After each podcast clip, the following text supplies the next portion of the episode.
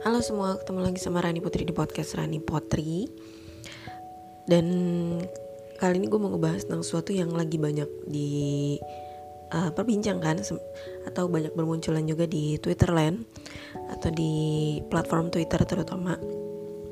Karena banyak banget sih utas-utas atau thread yang uh, muncul di Twitter ini tentang yang namanya toxic parent Atau orang tua toxic. Tapi sebenarnya kita udah udah ngeh gak sih apa yang dimaksud dengan yang namanya toxic parent itu sendiri?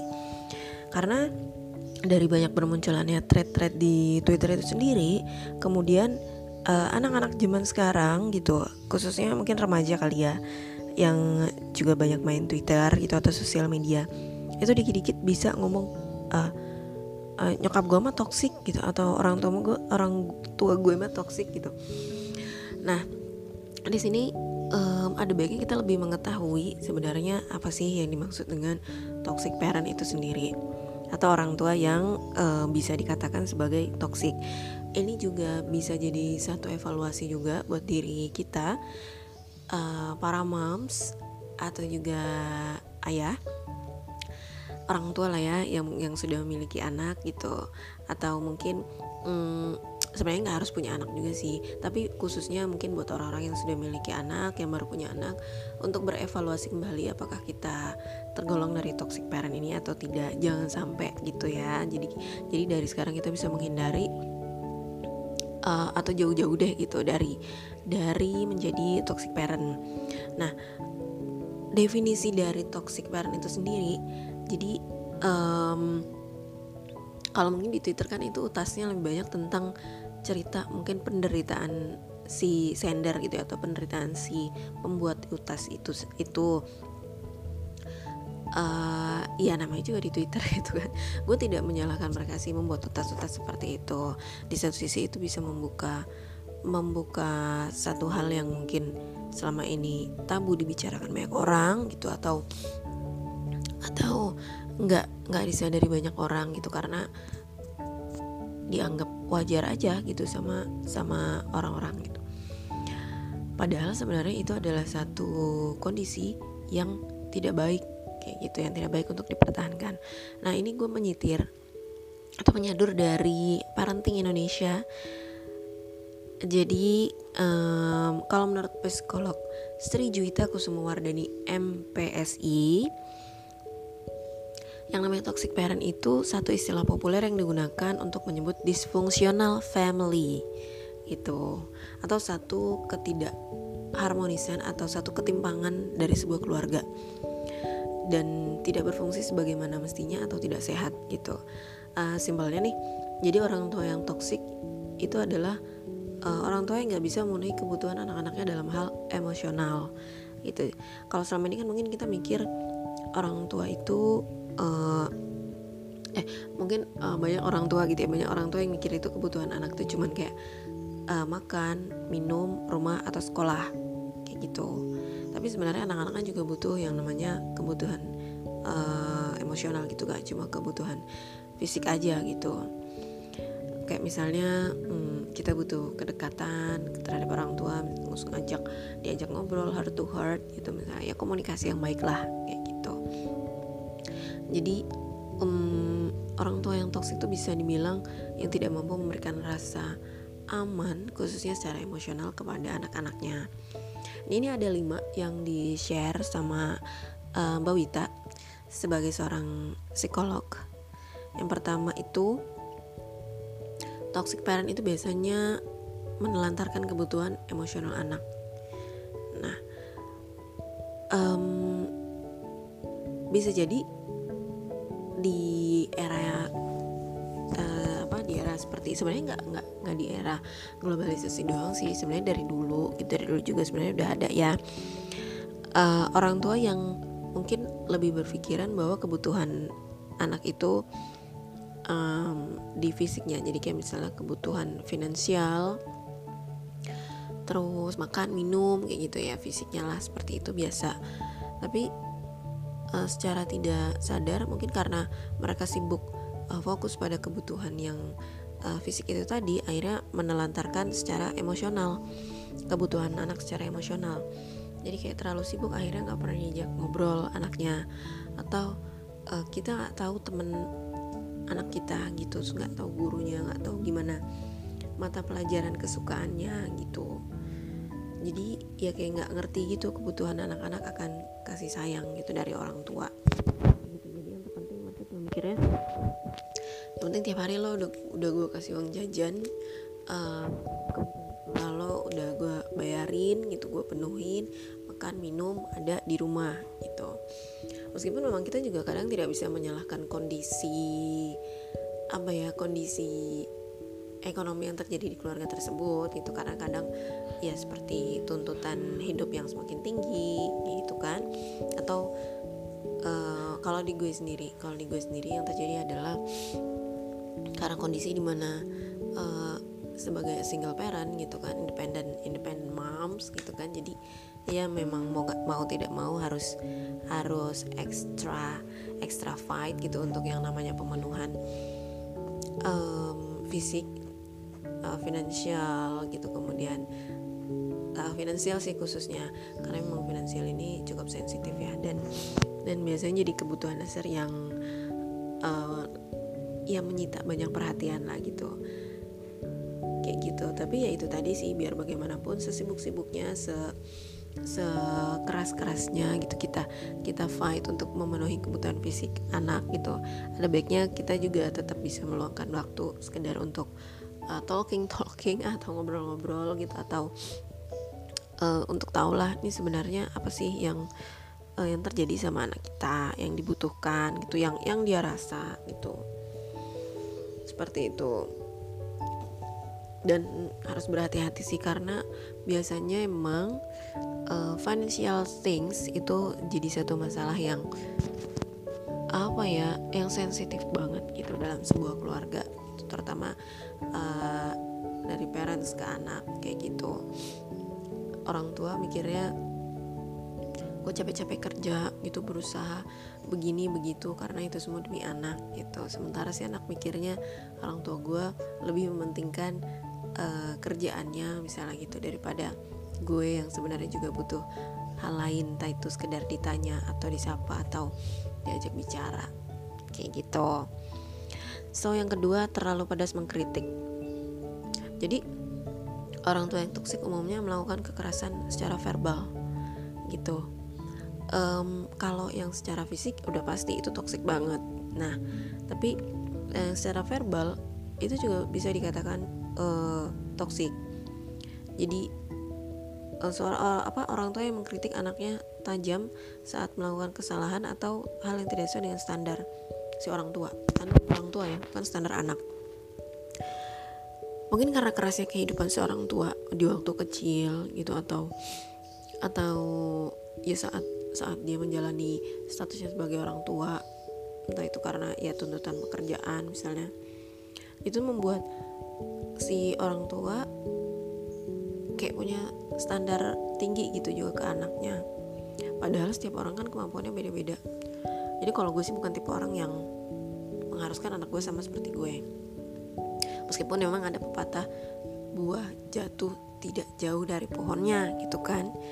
Tapi ya nggak masalah juga kalau ternyata uh, si buah itu berbeda gitu. Atau si buah itu Eh, nggak uh, selalu dekat sama pohonnya. Dalam artian jatuhnya tidak jatuhnya itu nggak dekat sama pohonnya. Kayak gitu karena memang tiap manusia beda kan itu seperti itu. Jadi ada baiknya kita memberikan standar bukan yang based on si orang tua gitu tapi based on uh, quality atau kemampuan si anak kayak gitu. Ya kita boleh juga sih bikin bikin apa rencana gitu. Nih si anak mau di race untuk menjadi begini begini begini kayak gitu. Tapi ya kembali lagi sih disesuaikan dengan kemampuan si anaknya atau kondisi si anak dan juga tentunya kondisi keluarga kayak gitu. Dan kalaupun misalnya mau mengkritik uh, hindari mengkritik di depan orang banyak. Karena pasti itu akan bikin sakit hati si anak. Kayak gitu sih. Itulah kenapa diperlukan yang namanya uh, heart to heart atau ngobrol ngobrol lebih private lah gitu atau lebih intim sama si anak. Dalam artian ngobrol berdua aja misalnya. Atau ya antar anggota keluarga gitu. Bahkan kalaupun misalnya si anak ini punya saudara pun um, ada satu satu apa satu hal yang perlu diingat bahwa sebaiknya kita tidak menegur dia di depan saudaranya yang lain kayak gitu. Kecuali kalau misalnya memang ya memang sih mungkin dimaksudkan untuk menjadi pelajaran buat saudaranya yang lain gitu. Tapi apa namanya sebenarnya ketika kalau misalnya hal itu bisa disampaikan uh, secara private gitu atau secara pribadi ya lebih baik sih disampaikan secara pribadi terutama untuk anak pertama ya. Biasanya anak pertama ini yang yang gede banget gitu tuntutannya dari si orang tua. Karena dianggapnya uh, yang harus bertanggung jawab ke kemudiannya gitu setelah si orang tua. Padahal ya tiap anak juga harusnya punya tanggung jawab gitu. Dan kalaupun misalnya ada orang tua yang berpikiran um, anak sulung adalah anak yang harus memikul beban orang tua berikutnya gitu ya seharusnya dia juga harus mensupport sama seperti tuntutan yang diberikan. Kayak gitu. Dan kebayang gak sih uh, anak pertama terus misalnya punya adik banyak gitu atau ya punya adik dua gitu misalnya. Terus tiba-tiba dia ditegur habis-habisan atau dikritik tajam oleh orang tuanya di depan saudaranya yang lain. Kan ya itu bikin dia malu ya meskipun itu sama-sama saudara satu rumah. Tapi efeknya yang lainnya adalah itu juga bisa menimbulkan uh, hilangnya respect dari si adik-adik ke dirinya. Kayak gitu. Ya syukur-syukur kalau adiknya malah belain dia. Tapi kalau misalnya ternyata malah hilang respect itu akan jadi tekanan juga buat si sulung ke depannya. Kayak gitu. Dan itu bisa bisa bisa apa? Bisa nempel gitu di ingatannya si anak sulung itu gitu. Ya sama juga kayak anak yang lainnya sih sebenarnya. Misalnya si bungsu atau si adik gitu tegur tajam gitu atau kritik tajam depan kakaknya itu juga bisa jadi satu bahan uh, remehan gitu buat di depan saudara-saudara yang lain.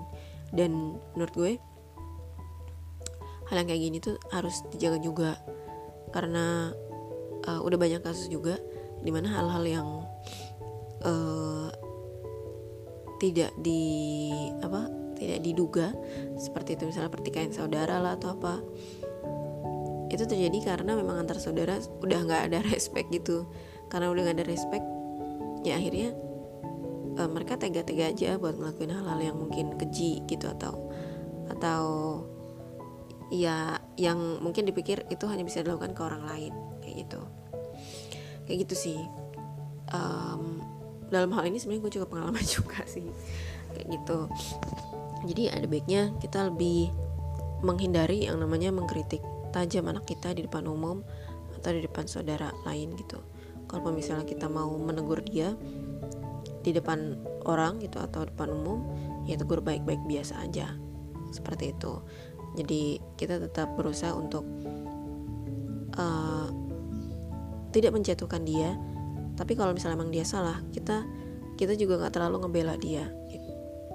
Susah sih tapi ya berusaha lah. Kita bersama-sama berusaha untuk menjadi orang tua atau menjadi orang yang lebih tua gitu yang lebih baik terhadap anak-anak kita. Gitu uh, biar nggak jadi termasuk toxic parent itu tadi. Kemudian yang ketiga uh, anak adalah pencapaian. Jadi ini nggak sedikit orang tua juga sih sebenarnya yang beranggapan kalau anak itu adalah pencapaian. Misalnya jadi punya anggapan orang tua itu punya anggapan kalau kalau anaknya berhasil uh, eh, gue baru bisa disebut sebagai orang tua yang berhasil. Dan pandangan kayak gini nih yang bikin anak-anak tuh harus ngikutin semua standar yang diterapkan sama orang tuanya. Bahkan sering kali nggak masuk akal juga buat si anak ya buat si anak gitu. jadi ketinggian atau nggak sesuai gitu sama kondisi si anak seperti yang tadi di awal gue sempet share juga. Kayak misalnya nggak sedikit juga orang tua orang tua yang masih berpikiran konvensional. Yang terjadi di gue adalah um, orang tua gue baru akan merasa bangga ketika gue jadi PNS misalnya gitu. Padahal gue nggak pengen jadi PNS dalam artian PNS yang PNS yang yang yang dimaksudkan oleh orang tua gue gitu. Uh, eh, PNS orang tua gue tuh pengen gue jadi PNS di bidang uh, ngajar gitu jadi guru gitu, guru PNS dan gue nggak pengen. Kayak gitu karena memang minat gue di bidang lain atau di hal lain. Seperti itu. Dan itu menyebabkan uh, konflik antara gue dan orang tua gue maksudnya itu sempat terjadi dalam uh, fase hidup perjalanan hidup gue dan ya karena tidak ada pembicaraan tidak ada diskusi di antara gue dan orang tua uh, sehingga itu jadi satu gap menimbulkan satu gap di antara kami. And apa ya? Ya pokoknya terjadi gap lah. Gitu terjadi gap gitu. Dan itu menimbulkan jadi orang tua gue tidak mensupport gue gitu. Dan dan gue juga merasa bahwa orang tua gue karena dan gue juga sudah merasa orang tua gue tidak uh, mensupport gue. Sehingga uh, ya yeah, I don't care about uh, my my parents standard. Padahal kalau misalnya ditarik kembali gitu ya dari dari dari masa tersebut uh, kayak sekarang nih ketika gue punya anak apa yang anak gue inginkan itu dan apa yang gue inginkan kita bicarakan gitu. Jadi biar ketemu titiknya di mana. Misalnya anak gue tuh sebenarnya nggak nggak terlalu demen sekolah. Sekolah formal dalam artian belajar belajar pelajaran eksak tuh anak gue nggak terlalu demen. Dia lebih suka hal-hal yang non eksak um, ya kayak misalnya itu musik misalnya atau uh, catur ego gitu misalnya. Seperti itu. Atau games yang yang dia suka setahun belakangan ini. Nah uh, gue nggak bisa juga sih maksain maksain dia harus pintar di sekolah atau gimana. Karena ya itu akan base akan kembali ke uh, kemampuan dia gitu kan. Tapi kami akhirnya berkomitmen atau kami sepakat untuk uh, apa namanya agar dia tetap mau ngejalanin sekolahnya dengan baik. Dan uh, gue tetap mendukung dia dalam hal-hal yang yang apa yang mungkin menurut gue itu ngerepotin gue gitu kan? Atau nggak nggak sesuai dengan dengan dengan apa yang gue ingin atau yang gue standar tapi dia suka itu gitu. Jadi agar dia punya satu uh, keseimbangan lah gitu dalam dalam hidup dia gitu. Kayak gitu sih jadi dia tetap mau ngejalanin sekolahnya. Dan dan dia tetap tetap merasa tetap merasa enjoy ngelakuin apa yang dia pengen gitu. Yang pengen dia raih gitu ya. Dan gue berkomit bukan berkomitmen dan gue juga ya menerapkan ke diri gue agar gue tetap support ke dia. Sehingga ketika ada apa-apa misalnya entah itu hal yang dibutuhkan atau hal yang terjadi atau bahkan hal buruk pun dia masih mau cerita ke gue gitu tentang hal, hal yang terjadi ke dia. Seperti itu. Dan dari situ kemudian gue yang merasa seandainya mungkin dulu uh, me and parents uh, apa namanya bisa bicara gitu. Ya mungkin mungkin akan ada satu titik temu juga buat solusi kami ketika itu. Tapi ya sudahlah itu kan sudah terjadi. Yang penting itu jadi satu bahan evaluasi gue juga. Atau juga mungkin teman-teman kalau misalnya emang pernah ngalamin hidup di mana terjadi gap di antara lo dan orang tua lo kemudian sekarang lo punya anak I hope it can be a lesson gitu. Jadi bukan bukan bukan jadi satu ajang balas dendam ke anak lo tapi jadi satu bahan evaluasi yang kemudian bisa terapkan ke uh, cara pengasuhan lo ke anak lo kemudian begitu hmm, jadi yang namanya anak hmm, anak itu pencapaiannya akan beda-beda sih gitu. Karena ya itu kembali lagi ke kemampuan dia dan minat dia. Yang tentunya bisa jadi sangat berbeda gitu dari apa yang orang tuanya pikir selama ini kayak gitu. Karena kan uh, hidup di zaman yang berbeda ya gitu. Mungkin kalau dulu kalau dulu hal yang membanggakan itu misalnya adalah menjadi seorang um, PNS gitu misalnya ya sekarang juga masih membanggakan sih gitu. Wajar wajar untuk dijadikan satu kebanggaan. Layak lah gitu layak untuk dijadikan satu kebanggaan. Tapi kan anak-anak muda zaman sekarang mereka hidup di zaman digital. Yang mungkin kebanggaannya atau pencapaiannya itu berbeda lagi. Seperti itu. Dan kalaupun misalnya memang mau mau membuat si anak hmm, menuju ke hal itu ya PR-nya adalah kita benar-benar harus mengarahkan sejak dini gitu. Tapi menurut gue sih uh, kita nggak bisa maksain sebagai orang tua ya sebagai orang tua kita nggak bisa maksain apa yang kita mau ke anak sih gitu. Karena uh, tapi tugas kita adalah atau kewajiban kita adalah mengarahkannya aja gitu. Mengarahkannya. Kemudian yang keempat orang tua toksik ini biasanya tidak empati. Jadi ketika si anak ini nggak mampu memenuhi standar si orang tua orang tua yang toksik tuh bukannya berempati malah nyalahin anaknya dan dianggap sebagai anak yang tidak mampu. Uh, ini yang masih sulit sih mungkin uh, bagi gue juga. Begitu jadi misalnya ketika anak lo nggak dapet nilai 100 buat matematikanya lo akan nyalin dia. Kayak gitu. Tapi tidak tidak tidak berempati gitu. Dalam artian misalnya lo akan marah-marahin dia. Kenapa nilainya jelek. Gitu. Bego banget sih gitu misalnya. Sorry ya gitu. Um, kayak gitu. Jadi cuma nyalain doang. Padahal sebenarnya mungkin kita bisa bicara dengan um, ya udah sekarang dapat nilainya segitu. Kita harus belajar harus apa namanya harus belajar lebih semangat lagi ya gitu misalnya. Tuh. Atau kalau misalnya emang mau lebih um, mau lebih effort kita sebagai orang tua kita bisa coba hibur dia.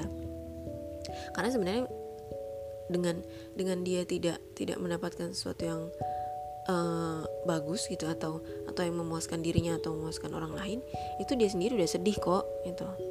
Jadi kayak pernah nih anak gue dia dapat nilai jelek gitu.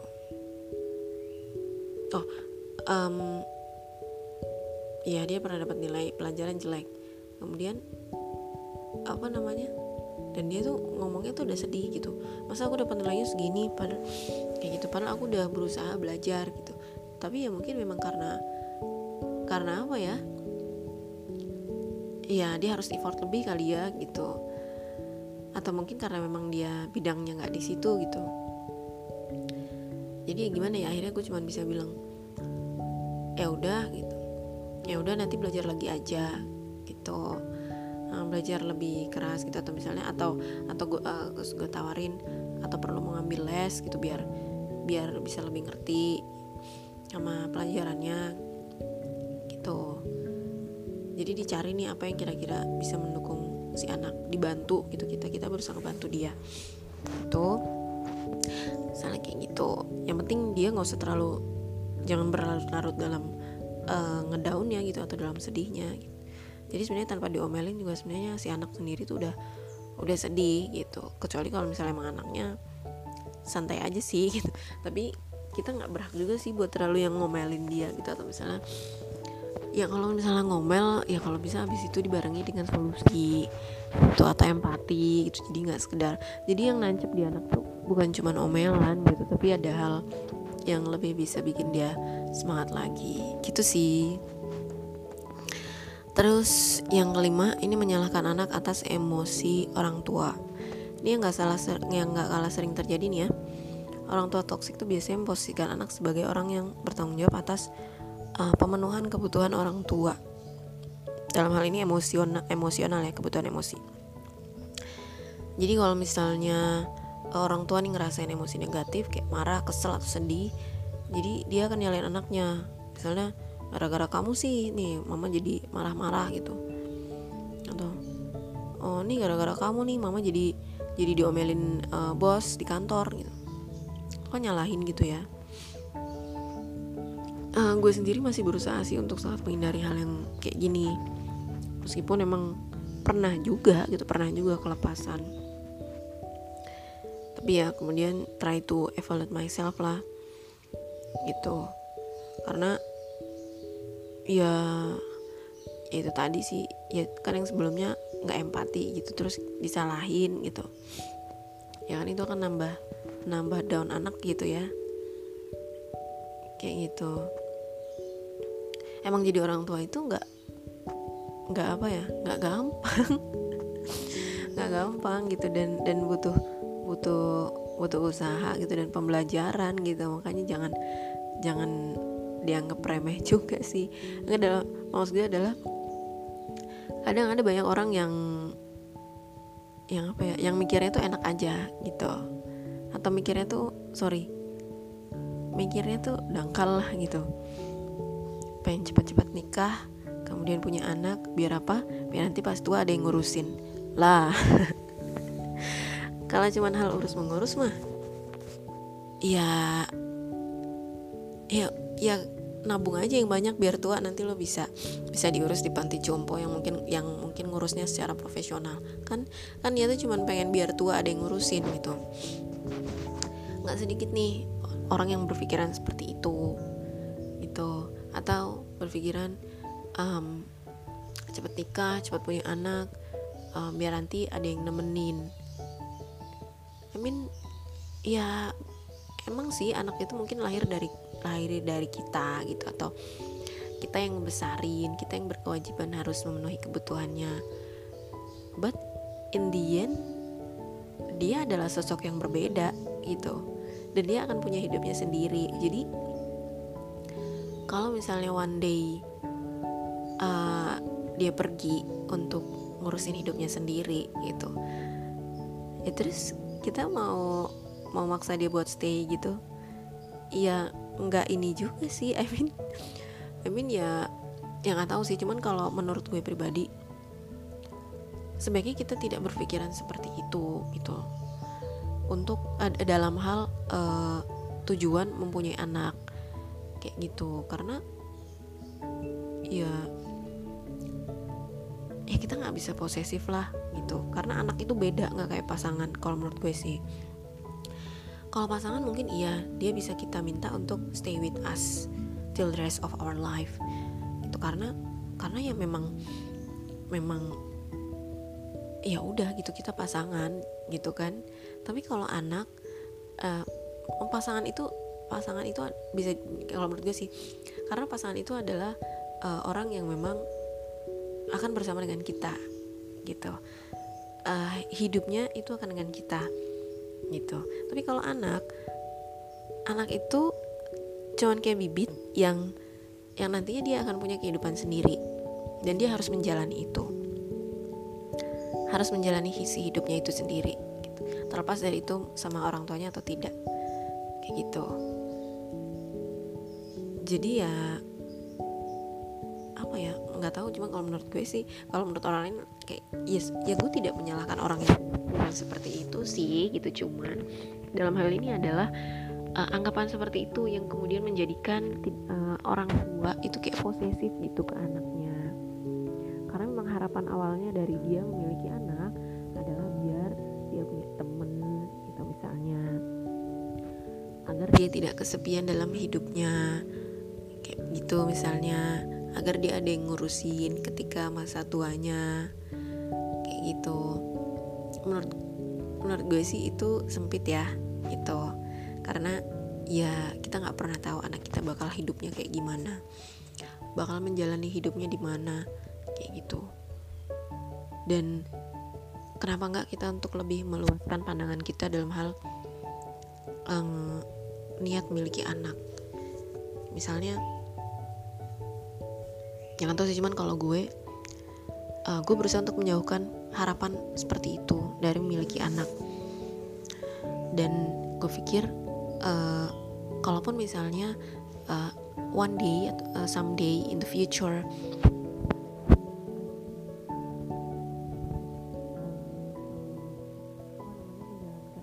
sendiri dengan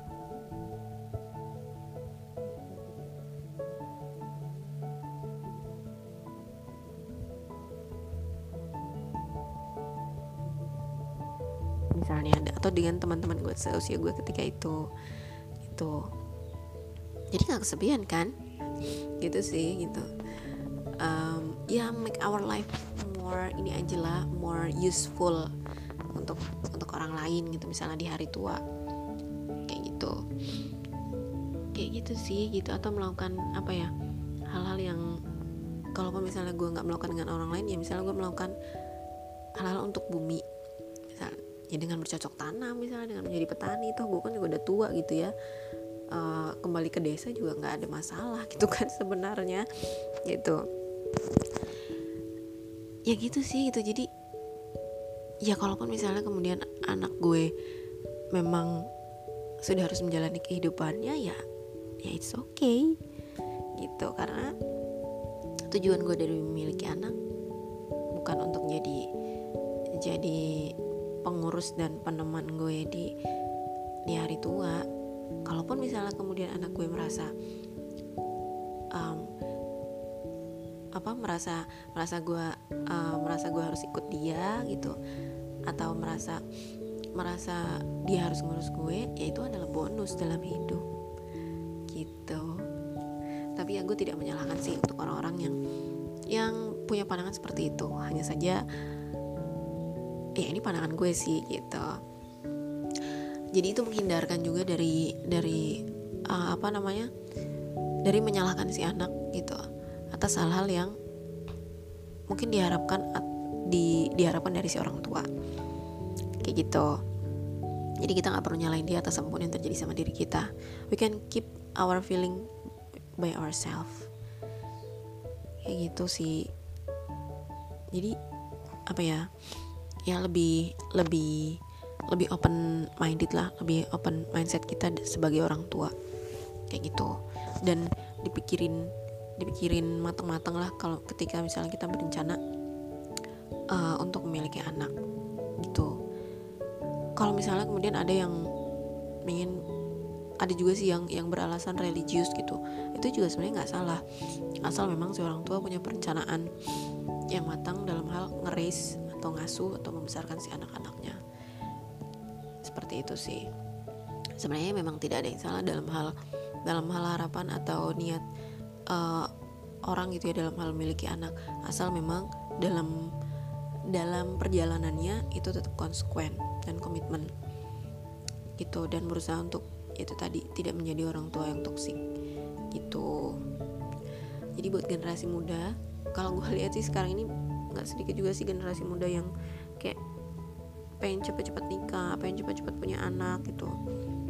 Gue nggak tahu sih gitu apa mereka melihat yang indah-indahnya aja. Kayak gitu. Ya mudah-mudahan sih tidak. Mudah-mudahan gak hanya melihat sisi indahnya tapi juga um, perlu diingat ada proses yang apa ya tidak selamanya indah prosesnya gitu karena menjadi orang tua itu ya kembali proses belajar juga gitu. Kayak gitu. Dan buat teman-teman yang mungkin belum punya anak belum dikaruniai anak tidak perlu berkecil hati juga kayak gitu. Karena ya itu tadi anak itu hanya titipan. Anak itu hanyalah sebuah titipan hanyalah sebuah amanah dari Tuhan